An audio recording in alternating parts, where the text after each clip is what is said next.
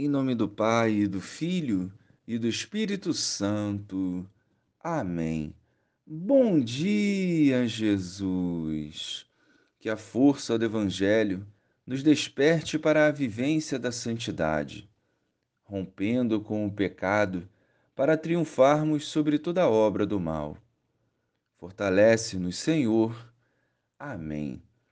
Naquele tempo, Jesus pôs-se a dizer: eu te louvo, ó Pai, Senhor do céu e da terra, porque escondeste estas coisas aos sábios e entendidos e as revelaste aos pequeninos. Sim, Pai, porque assim foi do teu agrado. Tudo me foi entregue por meu Pai, e ninguém conhece o Filho senão o Pai, e ninguém conhece o Pai senão o Filho, e aquele a quem o Filho o quiser revelar. Louvado seja o nosso Senhor Jesus Cristo, para sempre seja louvado.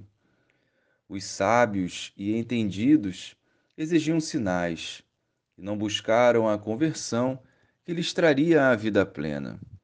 Os pequeninos e desprezados se abriram à verdade e buscaram a transformação interior que lhes rendeu uma vida na presença do Senhor.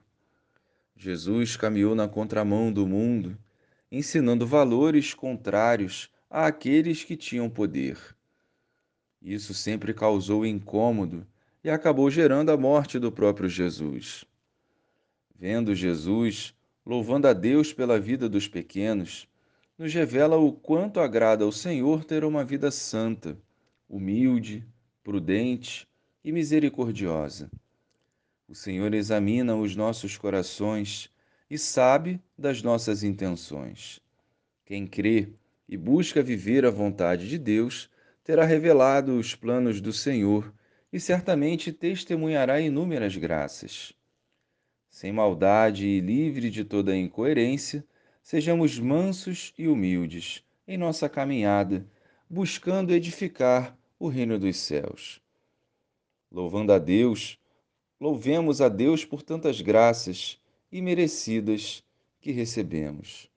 Glória ao Pai, ao Filho e ao Espírito Santo, como era no princípio, agora e sempre. Amém.